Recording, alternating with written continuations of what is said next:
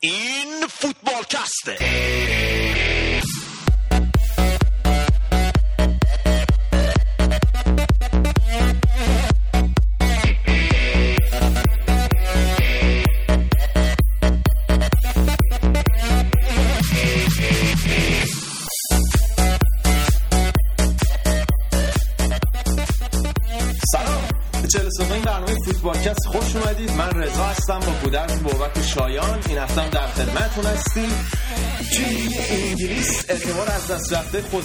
تو فوتبالکست رو دوباره احیا می‌کنیم براتون.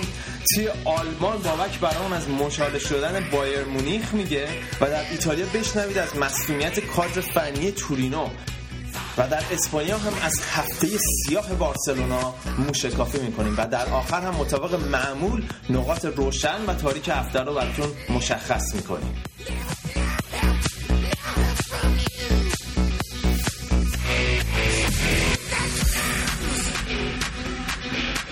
برنامه فوتبالکست رو هر دوشنبه می‌تونید از پیج فیسبوکی ما پیدا کنید و بهش گوش بدین. پیج فیسبوکی ما هست www.facebook.com خط مورب فوتبالکست. فوتبالکست رو همینطور می‌تونید از MediaFire که لینکش رو پیج می‌ذاریم و پیج SoundCloud ما هم پیدا کنید و گوش بدید. اما این هفته یک بخش ویژه داریم. و پرونده یکی از تلخترین اتفاقات فوتبال تاریخ انگلستان رو در 25 سال پیش دوباره براتون بازگشایی می‌کنیم.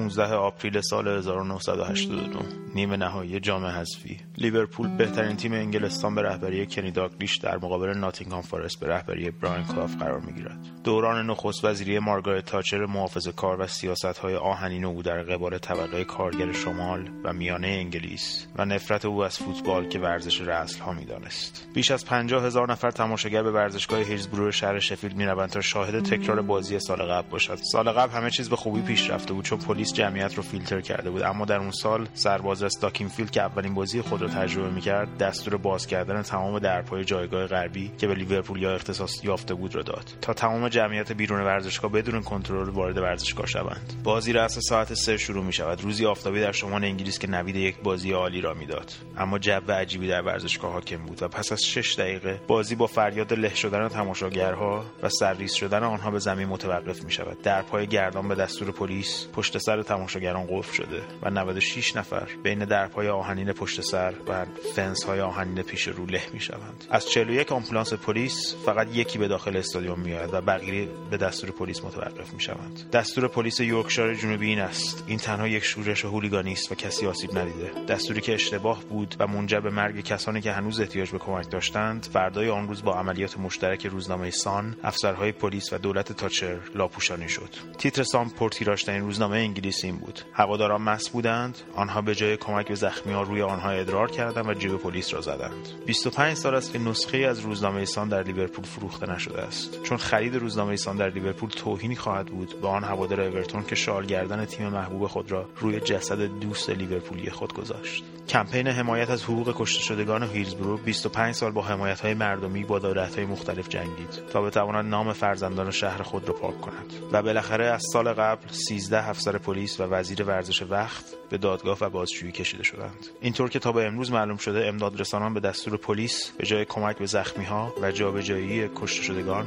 از جسد آنها تست الکل گرفته بودند تا بتوانند ثابت کنند که اینها به دلیل مستی کشته شدند این در حالی است که بچه هایی هم در اون جمع بودند و پسرعموی 9 ساله استیون جرارد هم در این میان کشته شد. این هفته که 96 صندلی خالی را در وملی با شالگردن لیورپولیا می‌بینید و یک دقیقه سکوت ها را در ورزشگاه مختلف میشنوید خودتان را جای خانواده های آن 96 نفر بگذارید که برای یک بازی فوتبال رفتند و دیگر به خانه برنگشتند. که 25 سال است برای پاک شدن نام عزیزان کشته شده خود با دست خالی می جنگند.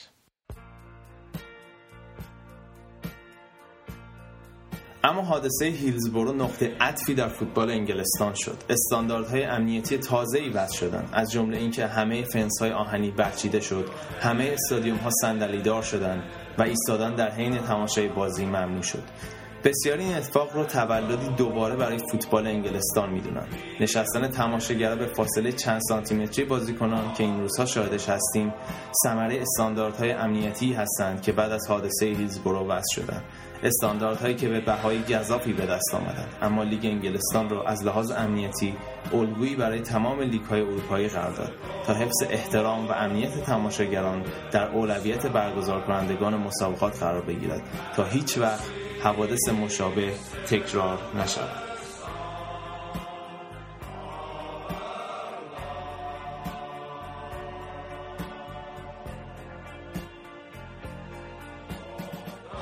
خب بازی های این هفته لیگ برتر رو اول از چمپیونز لیگ شروع کنیم و بازگشت رویایی چلسی رضا و اینکه خوزه هم مثل که به فوتبالکست گوش میده. بله صد درصد. بعد خیلی از دوستان به من انتقاد کرده بودن که داری از مورینیو انتقادهای شدید می‌کنی. هنوز مثل که براشون این فرمول اثبات نشده که ما از هر کی انتقاد کنیم هفته بعد جواب میده. آره. همه اینا برنامه ریزی شده بود.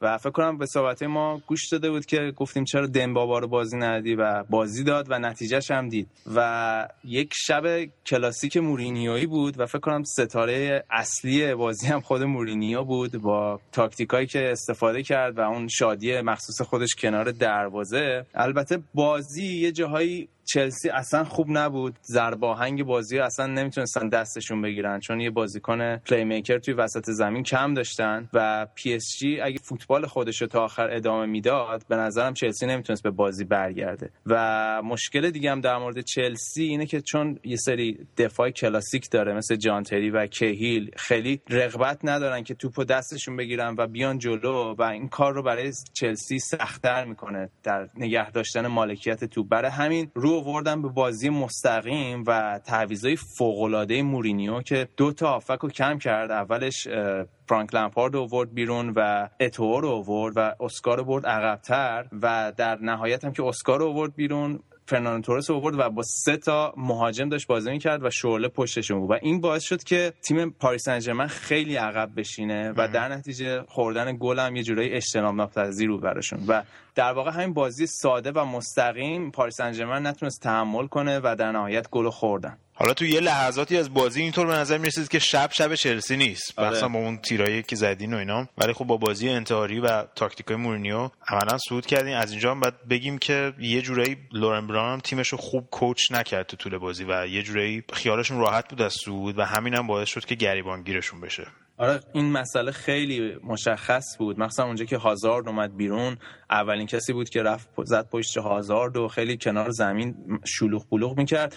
ولی تیمش وقتی دو هیچ افتاد با اینکه 5 6 دقیقه وقت داشتن رفته و رو نیمکت نشسته و, و تیمو تایید نمی‌کرد. و توی این بازی بزرگی که تجربه خودش نشون میده و به نظر من چلسی با تجربهش این بازی رو برد. و همونطور که گفتی این یه قمار حساب شده بود که مورینیو انجام داد و از خط هافکش کم کرد و به مهاجماش اضافه کرد و در نهایت هم جواب داد. و به نظر من با این دو مهاجم بازی کردن برای چلسی داره یه جورایی جواب میده. توی بازی همین آخر هفته هم جلوی سوانزی با اینکه کلی موقعیت داشتن و می‌تونستن خیلی راحتتر بازی ببرن مورینیو با دو تا مهاجم بازی کرد دمبابا و اتو و دیدیم که چقدر خوب جواب داد. و نکته جالب وقتی بود که چلسی توی بازی با پاریس سن گل رو به ثمر رسوندن و رفت بالای مهاجما دستوری تاکتیکی داد تا بتونن پیروزیشون رو نگه دارن. کاری که آقای دیوید مویس در بازی مقابل بایر مونیخ نتونست انجام بده. آره دیوید مویس مثلا بعد از اون گل پاتریس اورا فکر کنم بایر مونیخ یه جوری تمام اون خاطرات بعد دروگبا اینا داشت واسه‌شون تداعی می‌شد. خب با اون گل هم صعود می‌کردن و اگه اون گل رو نگه میداشتن خیلی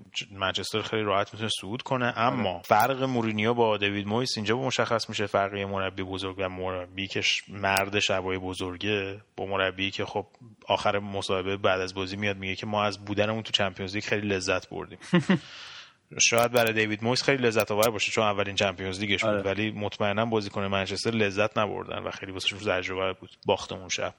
فکر می‌کنم که دقیقا نشون داد که عدم شناخت تاکتیکیش و شناخت تاکتیکیش توی بازی های اروپایی که خیلی سریع با یک ضربه همه چیز عوض میشه. و اگه مورینیو بود مطمئن باش که وقتی بازی دو یک شده بود هم تمام سعیش رو می‌کرد که بیاد و یه گل بزنه دو دو صعود بکنن و این کاری بود که انفعال دیوید مویس رو تو اون صحنه دیدیم و تو فاصله بین اون گل اورا و گل اول بایر مونیخ. کاملا فرقی مربی با کلاس جهانی فکر می‌کنم مشخص شد با یه مربی معمولی. آره حالا امیدواریم آقای دیوید مویس از چمپیونز لیگ لذت کافی و برده باشه چون به سال دیگه پس از سالها دیگه توی چمپیونز لیگ نیستن و بعد ببینیم دوباره کی برمیگرده به بازی ها حالا از بازی چمپیونز لیگ که بگذریم بریم سراغ بازی لیگ توی بخش بعدی.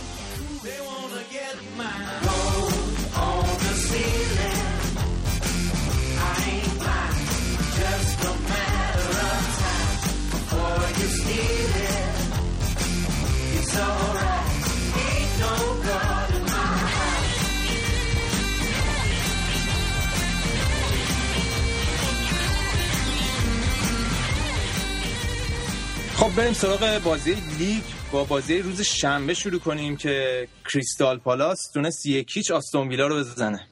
آره بازی شنبه بیشتر بازی پایین جدول بود. رضا جالبه که پایین جدول هم مثل بالای جدول خیلی پر هیجان داره دنبال میشه. یعنی خیلی نمی‌تونی بگی هیچ کدوم از تیم‌ها الان سقوط کردن. 100 درصد و خیلی خیلی دارن به ورتیق سقوط دارن کشیده میشن با نتایجی که به دست اومد.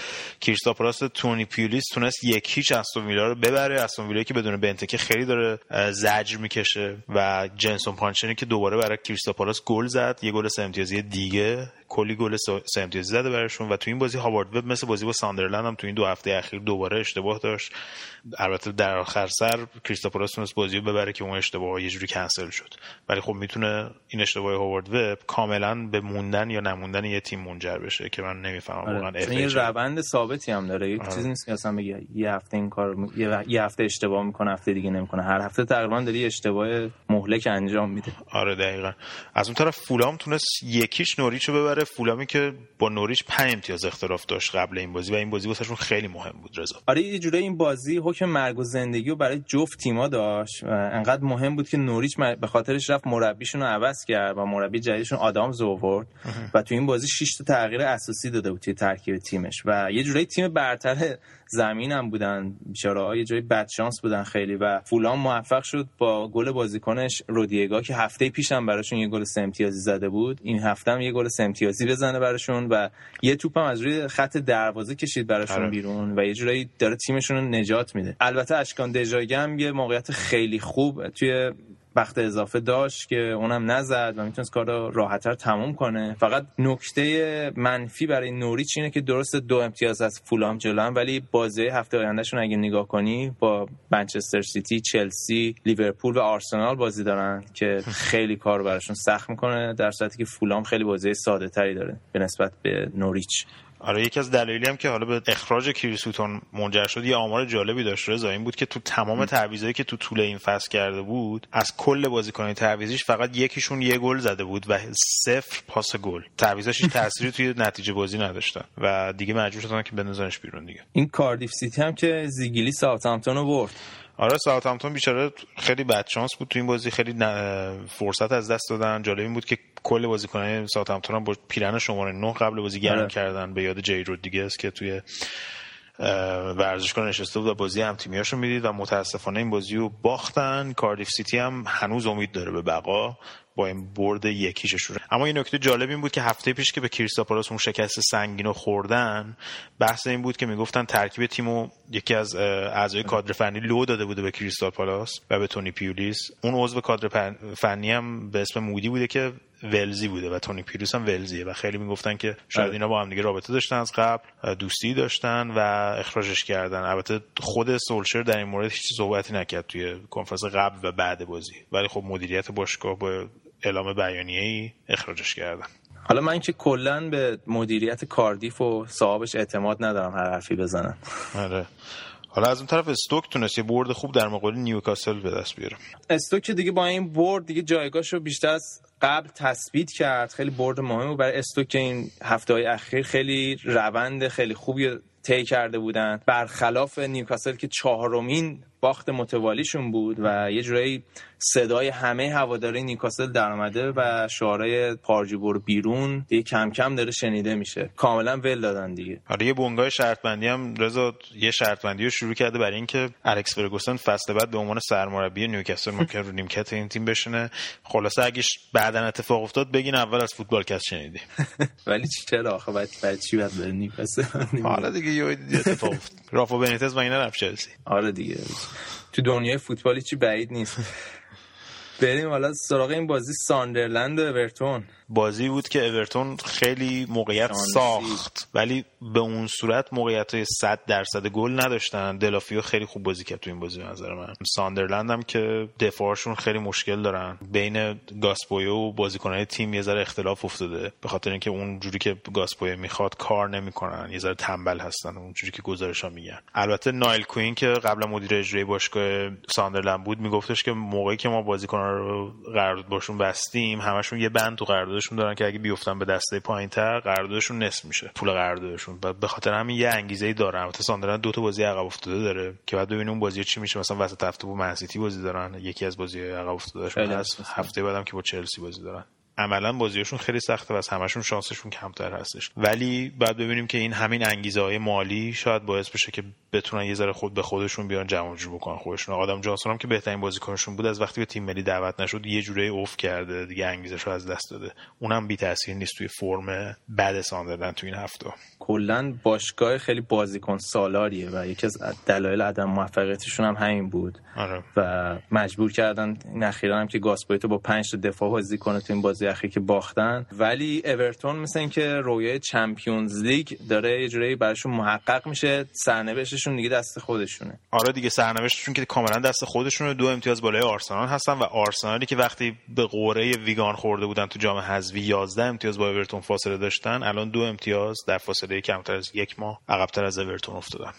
اما از اون طرف رضا وستبروم بدبخت و این پپمل چهار تا آره. پنج تا گلم بزنن تو خونه مثل که نمی‌تونن ببرن. کلا یه جورایی وقتی جلو میافتن خیلی خیالشون راحت میشه از برد. این بازی هم همونجوری که گفتی سه جلو افتادن ولی تاتنهام بازی برگشت خوبم برگشتن با اینکه حتی آدبایر یه پنالتی هم توی دقیقه 16 نزد. آره وقتی ولی آره ولی در کل خیلی تاثیرگذار بود تو این بازی و تونستن بازی رو سه سه برگردونن. البته این بازی کلا روی سرنوشت تاتنهام که خیلی تاثیر نمیذاشت ولی برای وستبروم برد خیلی مهم بود و اگه میبردن یه جورایی خیالشون از بقا راحت می‌شد. تاتنهامی که تیم شر بود سایه لوئیس ونگالو بالا سرش می‌بینه. حالا لوئیس ونگال هم که هر روز با یه تیمی داره لاس می‌زنه.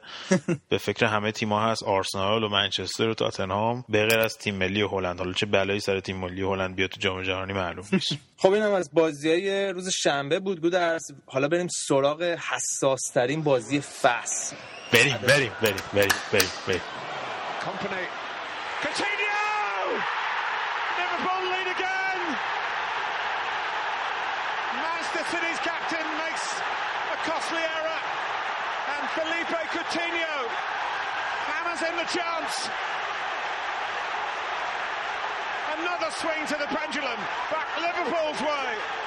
اما توی بازی های روز یک شنبه یه جورایی دوست داشتنی ترین تیم لیگ برتر توی این فصل لیورپول با بچه پولدارای منچستر سیتی بازی کردن و به نظر من یه جوری قلبه تعصب و احساسات بر پول بود و به خاطر سالگرد حادثه هیلزبورو خیلی احساسات توی استادیوم و بین بازیکنهای لیورپول حتی موج می‌زد.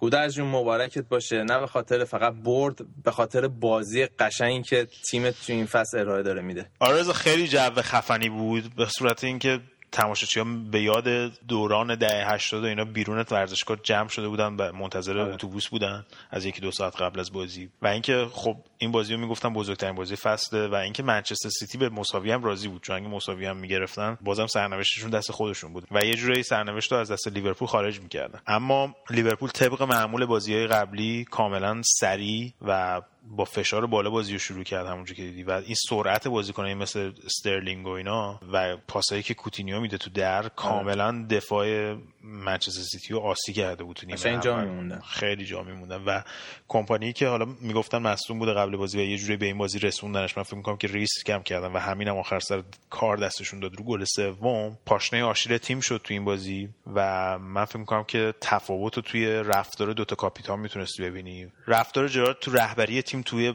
وقتایی که خیلی مشکل داشت تیم تو این بازی وقتی منچستر سیتی داشت حمله می‌کرد و بازی رو دو دو کردن و بعد از بازی بعد از اینکه همه بازیکنان رو جمع کرد دور خودش و همینجور داشت اشک میریخت کاملا نشون می‌داد که تفاوت دو تا کاپیتانو و خیلی جالب بود رضا توی مسابقه بعد از بازی جرارد میگفتش که این طولانی ترین 90 دقیقه زندگیش بود و تو طول 90 دقیقه کل سالهای بازیگریش جلوی چشش به عنوان حالا انگلیسی میگن فلش می‌کرد میگذرش از جلوی چشمش. و وقتی بازیکنان رو جمع کرد و بهشون گفتش که تو بازی نوریش هم همینجوری بازی می‌کنیم ما اجازه نمیدیم این از دستمون خارج بشه. اما لیورپول با این ده تا بازی که پشت سر هم برده کاملا استحقاق اینو داره که توی این موقعیت باشه و سرنوشتش دست خودشون باشه. اما من فکر می‌کنم که با توجه بردی که چلسی آورد و با توجه به اینکه مورینیو مرد روزای بزرگه و تجربه که داره همونجور که دیدیم تو بازی با بازی با منسیتی تو اتحاد چیکار کرد فکر می‌کنم که بازی با چلسی تو آنفیلد بزرگترین حرف رو خواهد زد در مورد قهرمانی یا عدم قهرمانی لیورپول تو این فصل یا چلسی یا منسیتی آره به هر حال هر تیمی که این فصل قهرمان بشه احتمالا با اختلاف یه امتیاز در نهایت دو امتیازه و فکر می‌کنم علاوه بر بازی چلسی و لیورپول بازی اورتون و منسیتی هم آره. خیلی تعیین کننده خواهد بود آره. و این دوتا بازی نقش کلیدی دارن در تعیین قهرمان این فصل آره کاملا باید موافقم. یه چیز دیگه هم ممکنه بازی کشیده بشه اونم تفاضل گله که تفاضل گل چلسی از همه ضعیفتره و تفاضل گل لیورپول و من سیتی الان سه تا با هم دیگه اختلاف داره. با توجه به اینکه بازی آخر لیورپول با با نیوکاسل احتمال جبرانش کاملا میره. و اینکه لیورپول با نوریچ بازی داره سوارز معمولا یه ده دوازده تا هت‌تریک در مقابل نوریچ هر بازی می‌کنه. اما این نوریچ جدید ممکنه فرق کنه و انگیزهای زیادی داشته باشه. بعد ببینیم که هفته دیگه چه اتفاقی میفته و بازی ساندرلند من سیتی وسط هفته.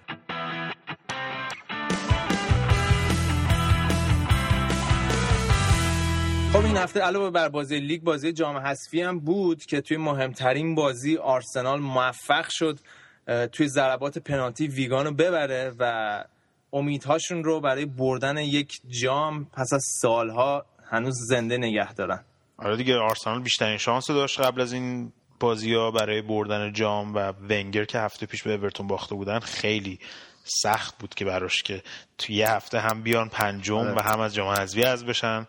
و وقتی مرتساکر اون پنالتی بچگانه رو داد فکر می‌کنم همه هوادارای آرسنال این کابوس جلو چشمشون دیدن. منتها خود مرتساکر اومد جبران کرد به بازی برگشتن تا اینکه تو ضربات پنالتی فابیانسکی واقعا قهرمان این روزای آرسنال شد. خیلی هم قبل از بازی می‌گفتن که چرا فابیانسکی بازی داده جام حذفی و چرا شزنی بازی نمیده. کلا تو فوتبال انگلیس این واسه جا نیافتاده که توی کاپ ها و اینا دروازه‌بان دوم استفاده کنه آره.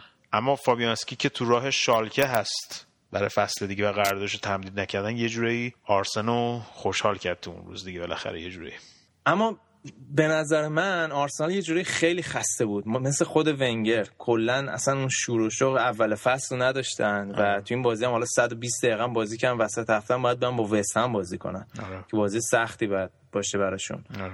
و از اون برم اورتون بعد امتیاز از دست بده تا بیان توی چهار تا تیم برتر و یه جورایی به نظر می‌رسه که این فصل آخرین فصل ونگر می‌تونه باشه به نظر من. آره اونجوری که مطبوعاتی ها می‌گفتن توی کنفرانس مطبوعاتی بعد از بازی با اورتون خستگی رو توی صدای آرسن ونگر می‌تونستی ببینیم. و اینکه خب خستگی تیم آرسنال هم یکی از دلایلش همین مسئولیت های زیادشونه که مجبور بودن همش از یه سری بازیکن خاص استفاده کنن تو این دو ماه آخر که بدترین بازیهاشون بود سختترین بازیهاشون بود آره. منظورمه مثلا کازولا قشنگ خستگی رو تو ساقاش می‌تونستی ببینی. حالا کاستروم که اومد فکر کنم خیلی خوب بازی کرد و حیف که نتونستن ازش استفاده کنن. خریدی که تو ژانویه کرده بودن و مصدوم بود. اما همونطور که تو گفتی رضا نه تنها باید به این امید ببندن که اورتون امتیاز از دست بده باید ببینیم اصلا می‌تونن بازی که دارن و ببرن یا نه. مخصوصا آره. تیم سم داشت که هفته پیش موقع لیورپول با اون وضعیت اومدن مقاومت کردن چلسی متوقف کردن و این داربی های لندن هم واقعا معلوم نمی‌کنه که چه اتفاقی ممکنه بیفته. از اون طرف هم که تیم شهرتون شفیلد یونایتد باخت و رویای کلاف برای بردن جام حذفی عملی نشد. آره رضا خیلی شروع خوبی داشت شفیلد یونایتد. دو یک هم جلو بودم بین دو نیمه که رفتن تو رخکن اما استیو بروس که به عنوان بازیکن جام حذفی رو برده اما به عنوان مربی تا حالا توی مرحله قرار نگرفته بود تونست با دو تا تعویض خیلی خوب بین دو نیمه بازی رو عوض کنه و 4 دو جلو بیفته اون بازیکنی که تعویض کرد همون اوایل نیمه دوم براشون گل زد فریات و یه جوری بازی رو عوض کرد. قیافه استیو بروس قبلش خیلی ناامید بود. ولی خب تونستم بازی عوض کنم و برم به فینال. آخر سرم که بازی 5 3 شد بازی دو تا گل تو دقیقه 90 زدن. یه اعتباری هم باید به هال سیتی بدیم. رضا که تا این مرحله اومدن با این وضعیتشون. تیمی که پارسال پارسال تو دسته دو بود.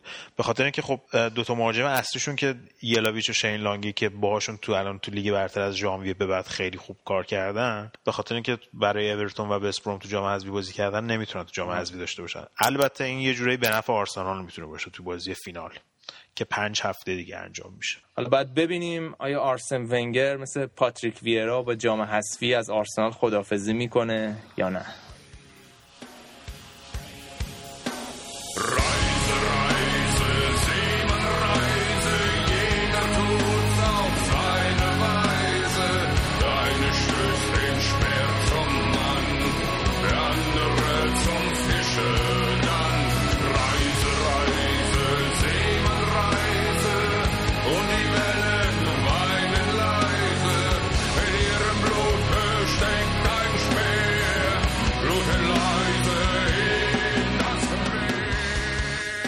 بازی این هفته آلمان رو بابک اگه موافقی از چمپیونز لیگ شروع کنیم و بازگشت عالی دورتموند و اینکه ثابت شد اون سوال اون خبرنگار زدیف چقدر احمقانه بوده؟ واقعا یعنی یورگن کلوب نشون داد چرا عصبانی شده بود درس. ولی دورتموند استثنایی بود یعنی قلب تمام طرفدارای خونسا رو به قول این سایت گل برد. آره. و واقعا بازی خیلی خوبی کرد. و شروع بازی واسه دورتموند بود از موقعی بودش که پنالتی دیماریا رو وایدنفلر گرفت. روزی که کریستیان رونالدو هم نبود که پنالتی بزنه. و اصلا جو استادیوم به یه صورتی شدش که دورتموند خیلی انرژی داد خیلی خوب تونستن بعد از اون اون فشار بالای زمین اون پرسی که بالای زمین می‌کنن و سال پیش یادت باشه نیمه اول فینال چمپیونز لیگ پدر بایر خب با همون فشار در آوردن آره. روی رئال بزنن و مدافعای رئال رو به اشتباه بندازن. مارکو رویس فوق العاده بازی کرد. ولی میختاریان واقعا باید یه بلایی سرش بیاریم ما. نمیشه. جوونه دیگه. نه دیگه جوونه. ببین الان زیاد بهش گیر نده حالا. آره ببین الان خیلی جالبه. اگر توی بازی اول دو, دو تا موقعیت خوبی که داشت یا همون موقعیتی که نیمه اول داشت و گل می‌کرد باز هیچی. اون دروازه خالی نیمه دوم دیگه نزد واقعا خیلی بد بود. البته خب حالا می‌رسیم بهش ولی این آخر هفته جلو تیم ما جبران کرد دیگه. آره. حالا من یه عذرخواهی بکنم بابک به خاطر هفته پیش که مارکو رویس اشتباه گفتم که محروم محروم نبود و واقعا هم عالی بازی کرد. واقعا دیدن بازی مارکو رویس اصلا به آدم شادی و شادابی میده خیلی حال میده. آره با یه تراوت خ... یه انرژی خاصی داره آره. تو بازیش یه انگیزه خاصی به هم تیمیاش هم یه انگیزه رو انتقال میده. یه فکر می‌کنم یه ذره سنش بره بالا یه رهبر خیلی خوب می‌تونه واسه هر تیمی که توش بازی می‌کنه بشه. فکر می‌کنم این برد برای یورگن کلوب خیلی مهم بود. حالا درست صعود نکردم ولی این برد و این نوع نمایش دورتموند یه پایانی بود بر این فصل تلخ دورتموند. حالا اوایل فصل و میانه های فصل تلخ دورتموند. دقیقا دیگه یعنی واقعا اومد نشون دادش که دورتموند زنده است و قدرتمندتر از گذشته می‌تونه برگرده. خیلی جالب بودش که سال پیش بعد از فینال لیگ قهرمانان هم گفتش که ما ایشالا دو سال دیگه توی برلین به فینال برمیگردیم. یعنی یه جورایی هم شاید خودش می‌دونست که امسال وضعیت تیمش بیشتر در حال سازندگیه. این بازیکنهای جوونی که گرفته مثل جوجیش مثل میختاریان مثل آبومیانگ اینا باید تو تیم جا بیفتن و ثمرش رو احتمالا الان داریم می‌بینیم و بیشترش سال دیگه خواهیم دید. حالا توی بازی بایرن هم بیشتر راجع به دورتموند صحبت می‌کنیم. بایرن اما توی بازی که گواردیولا دوباره به تاکتیکاش دست زده بود و شکل بازی بایرن رو عوض کرده بود تونست ببره بالاخره. آره دقیقا. حالا خیلی جالب بود یادت باشه وسط های هفته بحث این بودش که آیا وینرونی به بازی می‌رسه و به بازی نمی‌رسه. یه مصاحبه گواردیولا قبل بازی کرد و گفتش که شما مطمئن باشین وینرونی بازی می‌کنه و اینا همش تبلیغاته. و من تیم و واسه این آماده کردم که جلوی منچستری بازی کنیم که هشت بازیکنش در حالتی که ما صاحب توپ هستیم توی محوطه جریمشه. و واقعا منچستر اینطوری بازی کرد. ولی ایرادی که میشه به گواردیولا گرفت برای اینکه بیاد روی این سیستم با این سیستم مقابله کنه یه سیستمی انتخاب کرده بودش که یه سیستم مثل ده پنجایی دو سه دو سه بهش میگن. درسته. که در واقع داوید آلابا و فیلیپ لام هم نقش هافبک های وسط رو داشتن و هم وظیفه های دفاع چپ و راست. دفاع چپ و راست دقیقا. که این هم فرصت به منچستر می‌داد واسه اینکه توی ضد حملات بتونه از اون فضای بازی که کنار دانتو و بواتنگه استفاده بکنه هم باعث می‌شد روبن و ریبری به خاطر اون تمرکز بازیکن تو اون منطقه میانی زمین. به کناره ها برن و نتونن اون کاتای همیشگیشونه که به سمت محوط جریمه میدن انجام بدن. اما تعویض طلاییش فکر می‌کنم وقتی بود که رافینیا رو جای گوتسه آورد و فیلیپ لامو آزاد کرد که بره و به صورت سنتی تر یه ذره ترکیب تیمو چید. دقیقا. حالا خیلی جالبه. اولا که خب منچستر گلش فوق العاده بود گل افرا. اتفاق بود ولی فکر نکنم خیلی هم گل تمرین شده ای بود. البته اینا میشه گفت که نفوذ افرا تا اون منطقه به خاطر همون فضایی بود که ایجاد شده بود دیگه. دقیقا. خب ولی جالب گواردیولا گفت من هنوز فرصت نکرده بودم به تیمم بگم چیکار کنن.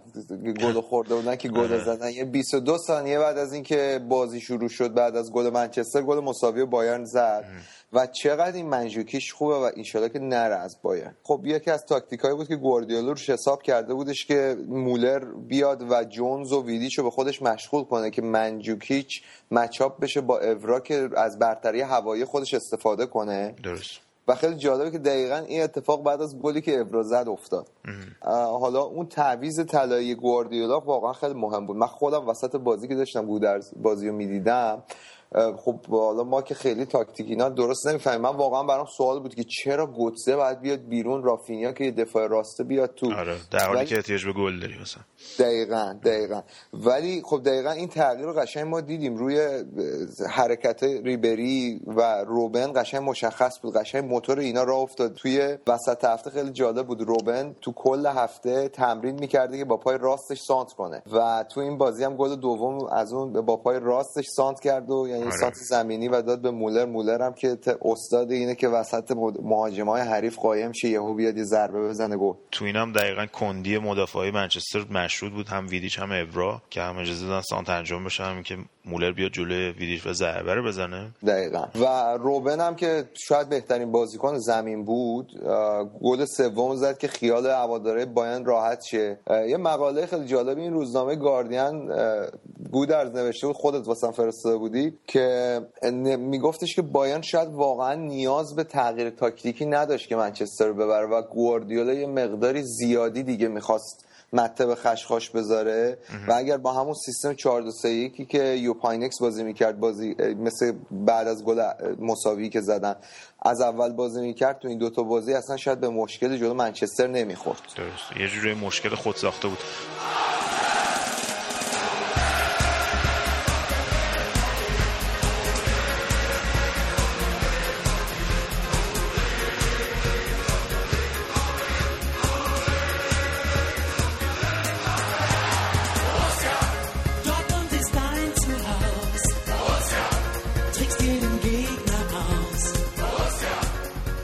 بیایم به بازی با دورتموند که نتیجه بازی رفت و حتی نوع نمایش بازی رفتم برعکس شد یه جورایی آره. در حضور یوپانکس و اولیوینس در ورزشگاه بایر نمانم مچاله شد فکر می‌کنم. ببین اول که اصلا روز خوبی واسه بایر نبود. شاید بدترین اتفاقی که این بازی افتاد حالا ما نمی‌دونیم چقدر مسئولیت نویر جدیه ولی مسئولیتی بود که بین دو نیمه واسه نویر اتفاق افتاد. به خصوصا با این تفاصیل که دروازه‌بان دوم بایرن توماس اشتارک هم مصدومه و دروازه‌بان سوم اومد تو که قشنگ نقشش رو گل دوم سوم مشخص بود. ولی بازم از همه مهمتر این بودش که دورتموند واقعا نشون دادش که پرس بالای زمینش رو عالی می‌تونه انجام بده و از سرعت مارکو رویس و آبومیانگ به بهترین شکل ممکن برای این کار استفاده کردن. میخیتاریان که به خیلی گلای راحتتری رو نمی‌تونست بزنه. جلو رئال جلو بایرن خیلی خوب بازی کرد. یه گل خیلی خوب زد اول بازی. یه گلم ساخت. دقیقا یه گلم ساخت و خب حالا دورتموند یه خاصیت بعدی که داره جلو رئال هم این قضیه مشهود بود. دورتموند اواخر بازی به علت اینکه خب تو نمی‌تونی کل بازی بیای اون پرس بالای زمین بذاری یه مقداری ریتم بازیش افت می‌کنه.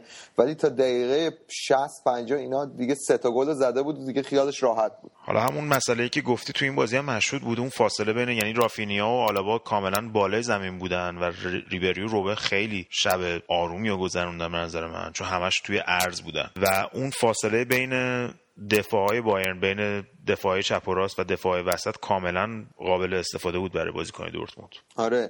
کالاگود از 200 بازی کلوب به عنوان مربی دورتموند بود این بازی.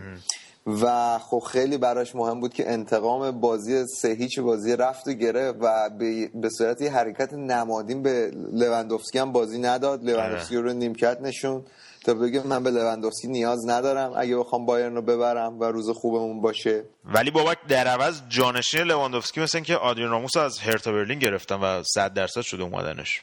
100 درصد که نه ولی 99 درصد شده. یعنی تا به قول این آلمانیا تا امضا زده نشده باشه و تا تو تمرین نیاد نباید باور کرد.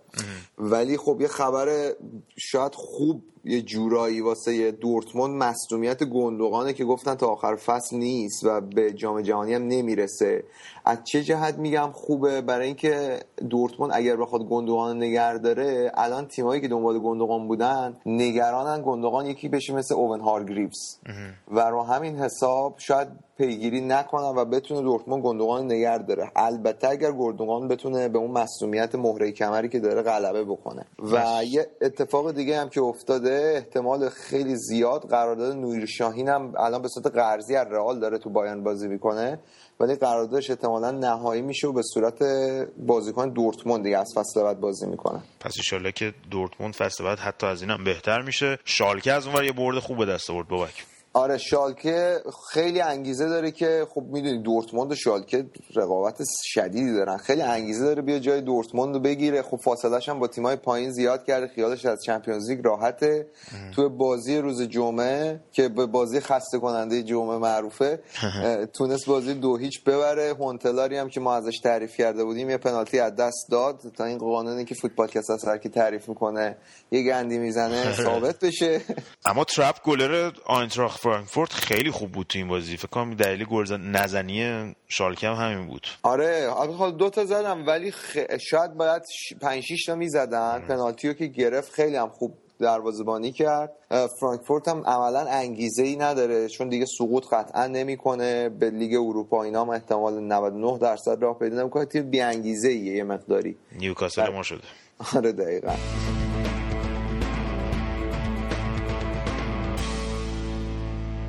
اما وقت بریم سراغ بقیه نتایج مثلا جایگاه چهارمی که خیلی مهمه و رقابتش خیلی داغه. این بایر لورکوزن به انتقالات فوتبالکست گوش داد و با تغییراتی که دادن برگشتن به جایگاه چهارمی خودشون.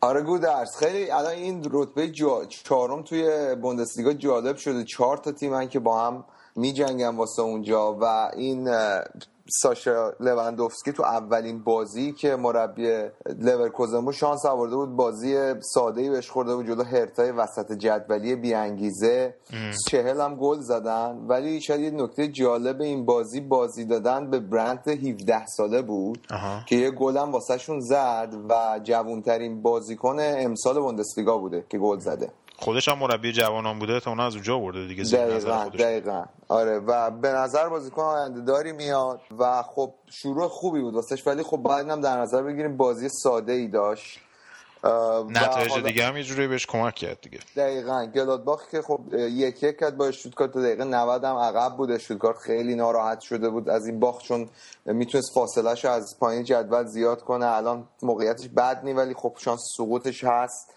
ماینز دیگه اون یکی تیمی که می‌تونه واسه لیگ قهرمانان بجنگه سه هیچ برمن یا برد که اونم همین شرایط تیمای بی انگیزه واسه جدول داره. تو تیمای دیگه که واسه چمپیونز لیگ میجنگن وولسبورگ جلوی نوننبرگ که واسه بقا میجنگه 4 1 تو بازی همچین بعد 7 8 می‌زد 4 1 تونست پشمیانفر رو شتک کنه. اما پایین جدول هم نتایج جالبی رقم خورد. آره گودرز فرایبورگ تو زمین خودش براین شواگ دو هیچ برد تا عملا دیگه شانس سقوطش تقریبا دیگه خیلی کم بشه. ولی رو کاغذ همین شانس سقوط داره و هامبورگ هم تو بازی که هاکان کاناغلو باز واسهشون خیلی خوب بازی کرد. یه گل زد ولی با این حال باخت به هانوفر دو یک تا توی اون منطقه سقوط بمونه. دیگه اونجا الان بین چهار تا تیم دعواست دیگه اون پایین. براین شواگ و نوئنبرگ و هامبورگ و اشتوتگارت براین شواگ هم مقداری خودش رو توی دو هفته اخیر نزدیک کرده با اینکه این هفته باخت. و توی بازی آخرم هافنهایمی که دو هفته است داره عجیب نتیجه می‌گیره. دو هیچ آکسبورگ رو برد. نتیجه کم گل. آره نتایج عجیبی همه تیمای نرمال بازی می‌کنه. آره. خلاصه دو هیچ آگزبورگ رو بردن آگزبورگی که بایرن رو برده بود هفته پیش این هفته باختن به هوفنهایم. آره و عملا دیگه شانس رقابت اروپاییشون رو از دست دادن. می‌تونستن این ببرن. آره دیگه.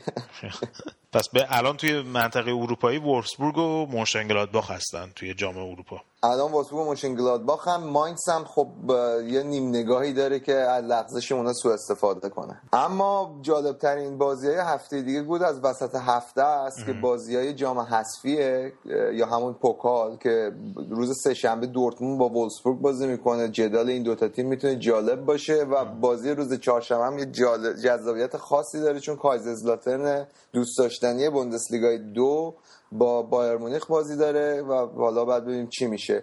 آخر هفته بازی های جذابی هست. مهمترینش می‌تونیم به دورتموند و ماینس اشاره کنیم که بازی های جورای تیمای بالا جدولیه. آره بعد ببینیم حالا هفته دیگه ترتیب تیمای Champions League و لیگ اروپا و تیمای سقوط کننده ممکنه خیلی دچار تغییرات بشه به خاطر اینکه این تیمای بالا جدول با تیمای پایین جدول بازی دارن.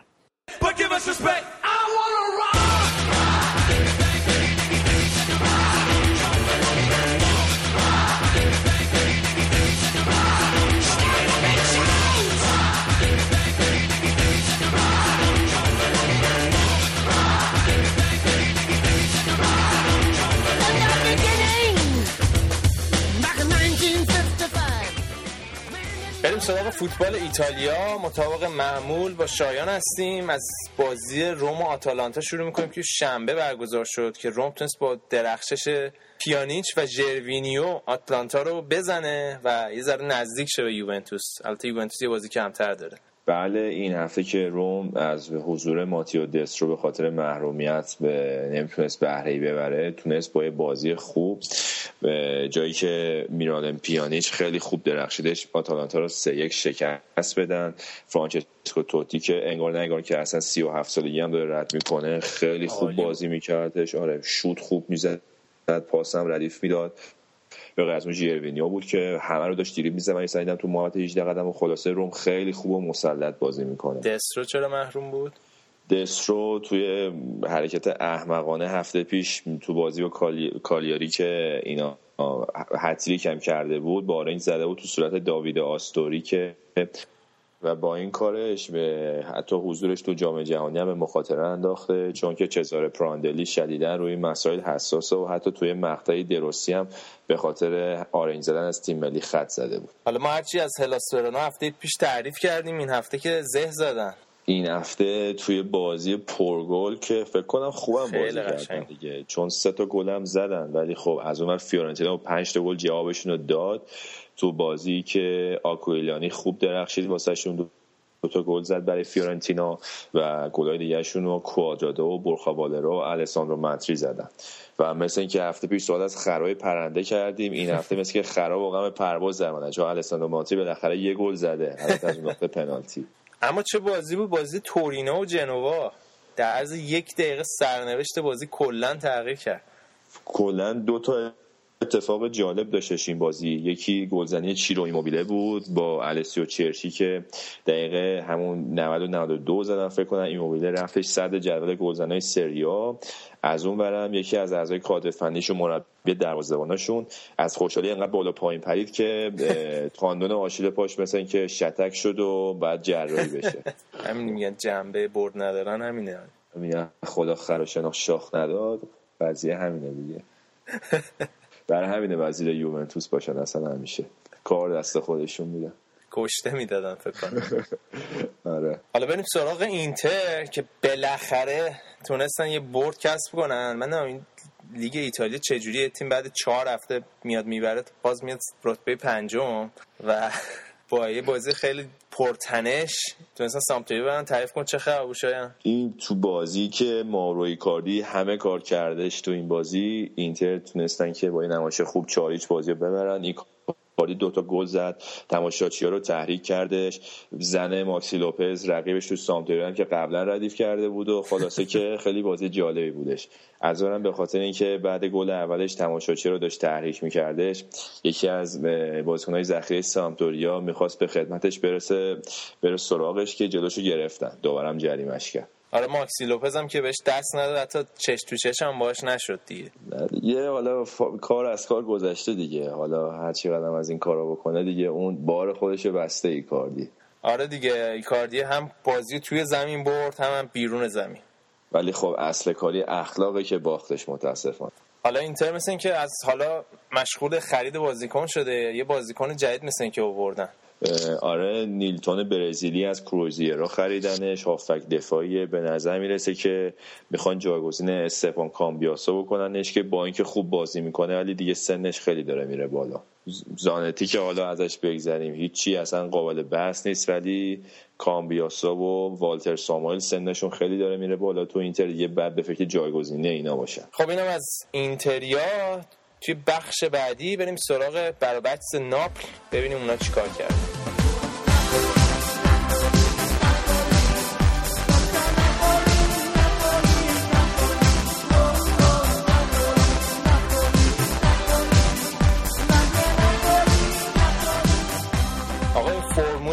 جواب داد. هفته پیش از ناپولی انتقاد کردیم. این هفته درخشانتر از همیشه ظاهر شده. خب بنیتس خودش اصلا به من پرایوت مسیج داد. توی خود صداش هم درمده بود ولی خب حرف اونو گوش کرد دیگه. این هفته خیلی قشنگ کار کردن. نیگوان که یه حتیری که تمیز کرد. مرتز هم که این روزا واسهشون عالی کار می‌کنه گل اولشون رو به زیبایی هرچه تمامتر زد و خلاصه لاتیو رو 4 شکست دادن. از اونم واسه لاتسیو مهاجم خوبشون سنات لولیچ گل زد که من فکر می‌کنم بعدا باید ازش بیشتر بشنویم. چون بازیکن آینده داری به نظر می‌رسه. آره حالا بعد بازی هم مثل که بنیتز دوباره جو برش داشته از اون مصاحبه های جنجالی همیشگیش کرده و گفته که من تو هر تیمی بودم هیچی خرج نکردم و برنده می‌شدم. همون کاریو کرده که پارسال تو چلسی کرد یه بار بیلانه کاری شروع کرد. گفتش که من اینو اینو اینو, اینو بردم. شما حرف نزنید تو همون مایا بود. ولی فقط چیزی که تو کت من نمیره اینه که میگه من خرج نکردم. الان پرخرجترین تیم سریا ناپولیه با اون خرجی تو تابستون کرد. ولی درست کاوانیو فروختن؟ ولی بازم خوب خرج کردن. یعنی نمی‌تونه بگه تیم من خرج نکرد. حالا از یه طرفم مثل اینکه صحبت اینه که استادیومشون رو می‌خوان بازسازی کنن. آره این دلورنتیس که کلا از صنعت فیلمسازی اومده تو فوتبال ایتالیا خوب داره براشون خرج می‌کنه. به بدهی که بابت اجاره استادیوم داشتن به شهرداری ناب کامل پرداخت کرده. حالا این اجازه رو داره که استادیوم رو کامل بخره و می‌خواد بازسازیش کنه. که تا همین چند وقت پیش این اجازه رو نمی‌خواستن بهش بدن که یه دفعه قاطی کرده بود و گفته و کل تیم بازیکنام رو برمیدارم می‌برم انگلیس. که بالاخره باش موافقت کرده آره حالا با این باختی هم که لاتزیو جلوی ناپولی داد یه جورایی شانسش رو رفتن به یوروپا لیگ کمتر شد مخصوصا با این برد آسمیلان آسمیلان آره دیگه یکیچ کاتانیا رو شکست داد و رفت بالای لاتسیو واسد الان نکتهشونه که فقط یه بازی سه امتیازی با پارما تیم ششم تفاوت دارن. که این سه امتیاز این هفته شدن مونتولیبا واسه آورد یه شوت تمیز زد. بازی رو بردن. قبل بازی هم سیدوف یه مصاحبه جالب کرده بود. نشون می‌داد که نظرات ما بچه های فوتبالکست و آقای کلارنس سیدوف کاملا به هم یه نزدیکه. و ایشون هم توپیده بود. بله تو اساسی توپیده بود به الگری. گفته بود که وقتی من این تیم رو تحویل گرفتم هیچ کدوم از بازیکنها تو وضعیت جسمانی مناسبی نبودن. نمونهش روبینیو که اصلا یعنی تو آمادگی فیزیکی خوبی نبودش بقیه بازیکنان به همین ترتیب. و شما نتیجه کار منو می‌تونین فصل بعد ببینید روش قضاوت کنین. چون این فصل این تیم اصلا آماده نبودن که من دارم باش کار می‌کنم. آره حالا همین که اومد سرمربیگری این تیم رو قبول کرد خودش یه اقدام خیلی شجاعانه ای بود. حالا بعد بریم تا آخر فصل به یوروپا لیگ می‌رسن یا نه؟ صحبت یوروپا لیگ شد. چند جون از تیم قدر یوروپا لیگ برامون بگو. یوونتوس. بعد یوونتوس هم که با یه نمایش نه خیلی عالی ولی خوب تونستند که لیونو دو یک تو زمین خودشون شکست بدن با توجه برد یکی جنگ که تو فرانسه داشتن. سه یک سود کردن. قره بعدیشون هم تیم سختی بنفیکا که تو پرتغال هم خیلی خوب داره کار می‌کنه. به یعنی جفتشون هم از همدیگه میترسن. تا مسابقه کرده بودن از طرف بنفیکا نونو گومش مصاحبه کرده بود که تازگیان بازنشسته شده. گفته بود که یوونتوس یه مانع خیلی بزرگه و ولی خب ما سعی می‌کنیم که ردش کنیم. تیمای دیگه هم از اون والنسیا و سویان که جفتشون هم تیمای قدری هم. من بازی آره. والنسیا رو نگاه می‌کردم. 120 دقیقه بهش امون نداد و 5 تا گل هم بهش زد. و احتمالا تو فینال تورینام اگه یوونتوس بیاد بالا حریفش همین والنسیاست. آره حالا از یوروپا لیگ برگردیم به سری ها دوباره. بازی بیمارت چه خبر بود؟ کلا رضا این هفته هفته خیلی پرگلی بودش. توی بازی عجیب همون اولاغای پرندمون چاردو لیورنو رو شکست دادن. تیم کیوه رو میگم. پارما بولونیام یک یک کردن. تو بازی آخرم ساسولو و کالیاری بازی یک یک کردن.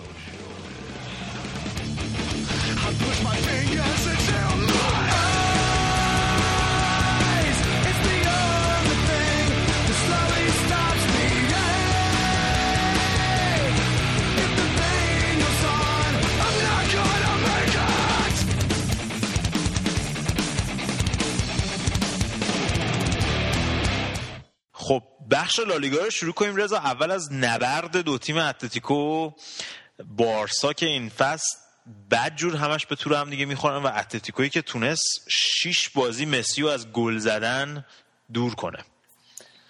آره فکر کنم بعد بازی همه هواداره بارسلونا هم اذعان کنن که واقعا حق تیمشون نبود که برن بالا و اتلتیکو مادرید انصافا عالی بود فوق بود و بارسایه و خیلی نگران باشن به نظر من. دلیل اصلی باختشون هم تو این بازی به نظر من خیانت به فلسفه خود باشگاه بود نوع بازیشون. به این بارسا همیشه عادتش این بود که تیمای حریف مقابلشون می‌رفتن عقب میشستن توی محوطه جریمه و بارسا با خیلی صبر و تومنینه و پاسکاری طولانی مدت بالاخره یه راهی وا کرد توی دل دفاع حریف.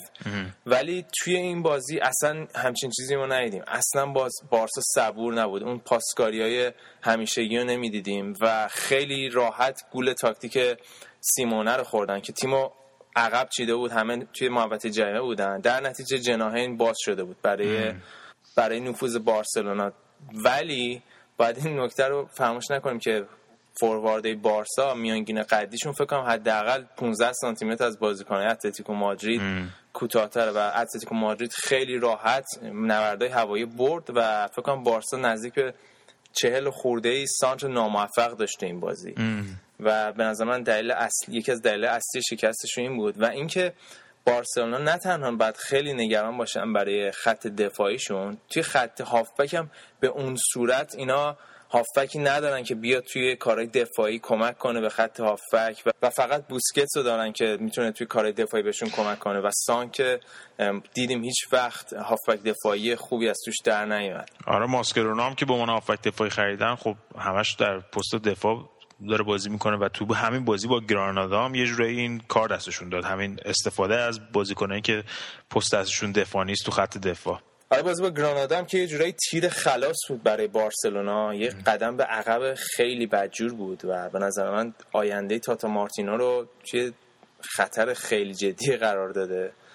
و البته من نمی‌خوام زیاد راجع به بارسا صحبت کنم توی بازی با گرانادا. می‌خوام راجع به یه فردی صحبت کنم که شاید اصلا اسمش هم نشنیده باشین. آنتونیو فرناندز در واقع سرپرست تیم پزشکی تیم گرانادا بود.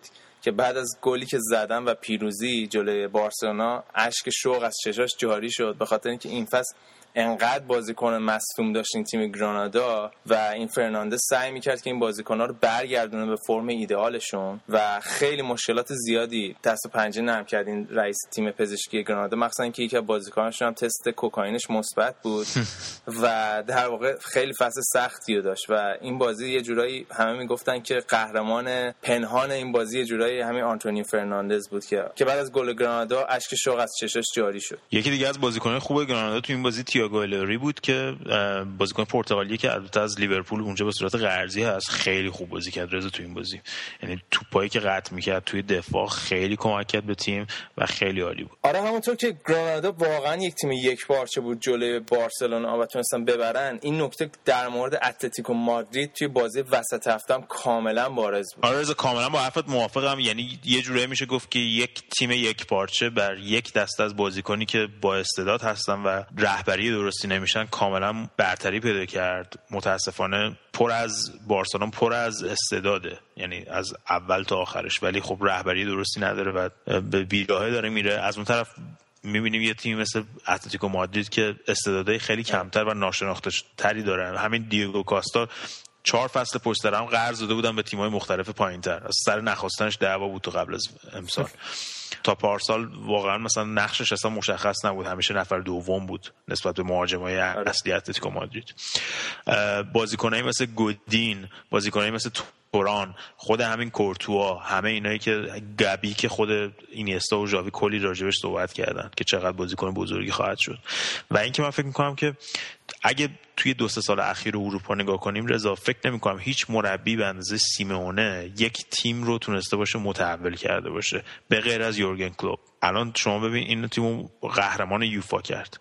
قهرمان کاپ اروپا کرد. با شکست دادن چلسی. پارسال اومد جام حذفی رئال برد. امسال الان اومده هم دو تا جام مدعیه.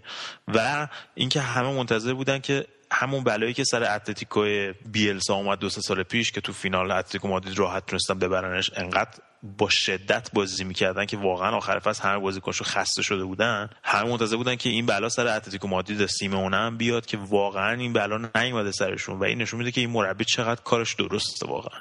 که با منابع محدود و هر بازیکنی هم که میاره تو همین بازی هم دیدیم آدریان که جای دیو آره، چقدر خوب بازی کرد. یعنی هر بازی هم که میاره راول گارسیا رو که میاره مثلا چقدر خوب بازی می‌کنه جای داوید ویا. و چجوری تونسته از این بازیکن‌ها بازی بگیره؟ و اینکه اون شدتی که اتلتیکو مادرید بازی می‌کنه اون انرژی که صرف می‌کنن خیلی بیشتر از انرژی که یه تیم مثل رئال یا با بارسلون صرف می‌کنه. به خاطر همین با منابع محدود احتمال اینکه خسته بشن احتمال اینکه آسیب دیده بشن خیلی بیشتر هستش.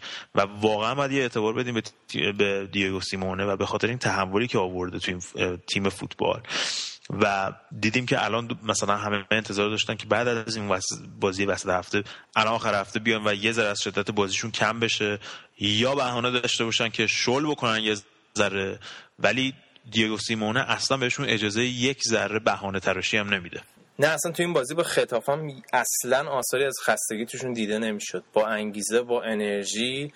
و تونستن دو هیچ خطافه رو ببرن. فقط نکته منفی بازی مصونیت دیگو کاستا بود که با شدت برخورد کرد به تیر دروازه و البته این احساس مسئولیت این بازیکن رو می‌رسن که هر جوریش بود خودش رسون به تو و توپ وارد دروازه کرد. ولی به نظر مسئولیتش بد میومد ولی آخرین خبرهایی که اومده بیرون زارم اونقدر که فکر می‌کردن همه بدجور باشه بد نیست. حالا باید ببینیم که بازی حساس چمپیونز لیگ می‌رسه یا نه.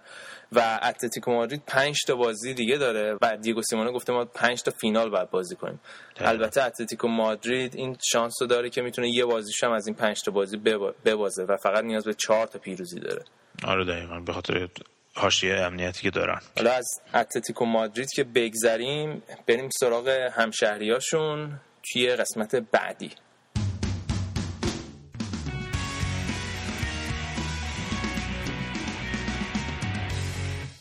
خب بریم سراغ اون یکی تیم مادرید رئال مادرید که وسط هفته یه جوری خیلی قصر در رفتن. بود از قبول کاسیاس نبود الان شاید رئال دیگه توی Champions League نبود. آره واقعا ولی کاسیاس واقعا عالی بود. یعنی تنها چیزی که تونست رئال نجات بده تو این بازی حضور دروازه‌بانی با تجربه. مثل آره. کاسیاس بود که بازم هنوز ما نمی‌دونیم چرا فیکس بازی نمی‌کنه. آره حالا بغیر از بعد بازی کردن بقیه بازیکنان رئال مادرید توی بازی با دورتموند من دیماریا خیلی کسل و خسته بود. ولی توی این بازی آخر هفتهشون دیماریا خیلی رو فرم بود و خیلی نقش مهمی داشت توی برد اخیرشون.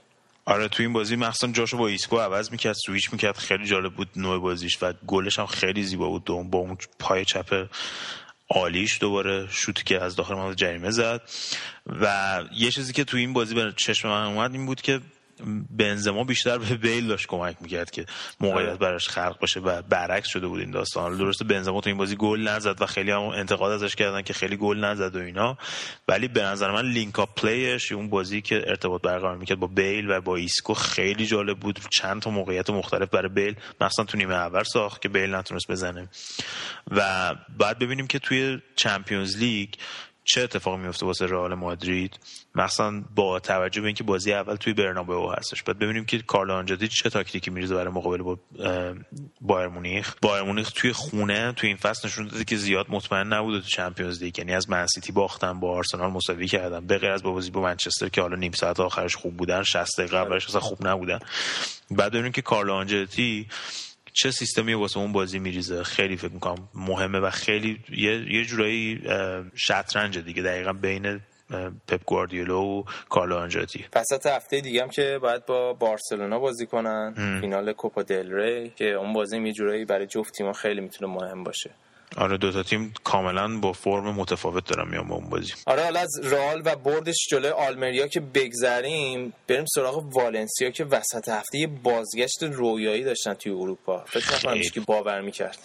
خیلی خوب بود با هتریک آلکارس پاکو آلکارس برگشتن به بازی. بازی که سه هیچ باخته بودن تو بازی رفت هیچ کسی واسه شانس قائل نبود. آره. بازلی که تو Champions League چلسی رو برده بود تو رفت و برگشت. پارسال تو فینال Europa League بودن. یه تیم دست پا بسته ای نیست ولی تونستن پنج هیچ ببرنش و چه بازی بود پر از هیجان و پر از حادثه. من بازی هم اتفاقا دیدم. خیلی بازی قشنگی بود. اصلا باورم نمی‌شد چیزی که داره اتفاق میفته جلو چشام. این این هفته پیتسی داره جواب میده دیگه. آره این هفته هم تونستن الچه رو ببرن. البته بازیشون خیلی سخت بود. یک یک مساوی بود و تونستن رو تونست یه گل بزنن و بازی ببرن. آخر سرم شانس آوردن که سوارز یه پنالتی رو نزد. بازی به مساوی کشیده نشد. سوار البته اون یکی سوارزش اون یکی که آره آره وسط هفتم سویان با پورتوی بازی کرد که ناپولی رو حذف کرده بود و فکر کنم بازیشون جلوی والنسیا خیلی جالب باشه. اونای امری جلوی تیم سابقش قرار می‌گیره و بعد ببینیم چیکار کنن آخر هفتم رال بتیس رو تونستن دو هیچ ببرن. توی بازی که ذره خشن هم شده بود. خوان کارلوس دقیقه 28 اخراج شد. البته با اینکه بتیس ده نفره شده بود خیلی دست پا بسته نبود. فشار می آوردن ولی خب دیگه آخر زورشون نرسید و دیگه بتیس هفته های آخرشو داره توی لالیگا سپری می‌کنه. آره رضا نتیجه های بیمورد هم نگاهی بهشون بکنیم. اوساسونا و وایدارید هیچ کردن. سلتا و رئال سوسییداد دو دو کردن با هم دیگه. بازی هم خیلی خشن بود. اخراجی هم داشت این بازی. از اون طرف ویارال تونست یکیش لوانته رو ببره. توی این بازی یه اتفاق جالب افتاد رضا. یه ضربه ایستگاهی لوانته زد در حد فضایی در حد فوتبالیستا. حالا تو طول هفته حتما باید آره. بزنیم رو پیج آره، ویدیوشو. یعنی epic fail بود قشنگ. آره توی آخرین بازی هفته هم که اسپانیول با رای والکانو دو دو مساوی کردن و دوشنبه اتلتیکو بیلبائو و مالاگا با هم بازی می‌کنن که بازی مهمیه برای مقام چهارم مخصوصا اینکه سویا نزدیک شده به اتلتیکو بیلبائو.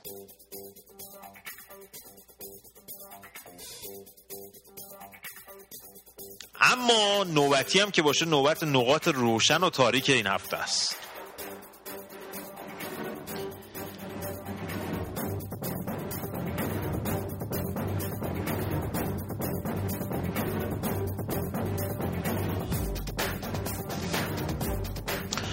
نقطه روشن اول حمایت تیم ساوثهمپتون و بازیکنان این تیم از جید رودریگز مصدوم بود. بازیکنانی که بهش کمک کردن به این مرحله برسه بعد از مصدومیت هم کمکاش رو ازش دریغ نکردن.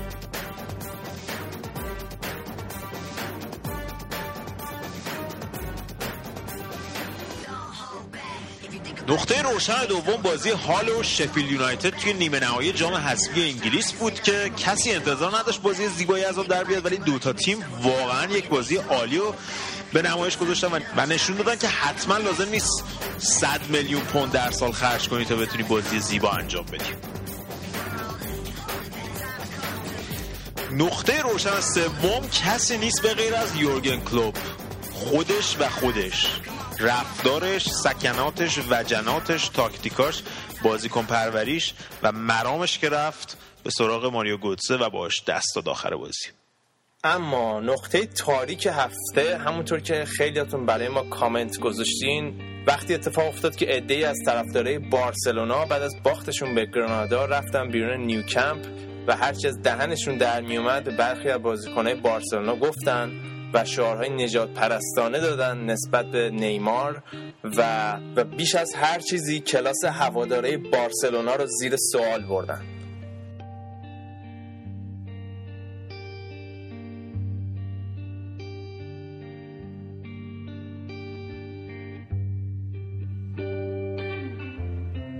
مرسی از همه شما که با ما بودید فوتبال کستی عزیز که می‌دونن بقیه بچه هم که تازه به جمع ما پیوستن هر دوشنبه می‌تونید برنامه فوتبال کست از رو پیج فیسبوکی ما دانلود کنید یا گوش بدید. همینطور می‌تونید از پیج SoundCloud ما ما رو پیدا کنید و برنامه ما گوش بدید. پیج فیسبوکی ما هست www.facebook.com یا خط مورب. فوتبالکست فوتبالکست رو فارسی و انگلیسی هم سرچ کنید. میاد. یادتون نره ما روی حمایت های شما حساب کردیم. اگر از برنامه ما خوشتون اومد برنامه رو شیر کنید و به دوستان خودتونم لطفا معرفی کنید. فوتبال وسط هفتم یادتون نره جام حذفی آلمان، اسپانیا و فوتبال عقب افتاده لیگ انگلیس. خب آهنگ آخر برنامه از لیسی خواننده فولکلور راک آمریکاییه که آهنگ Nothing Else Matters متالیکا رو که همتون شنیدین و کاور کرده. تا برنامه بعد فعلا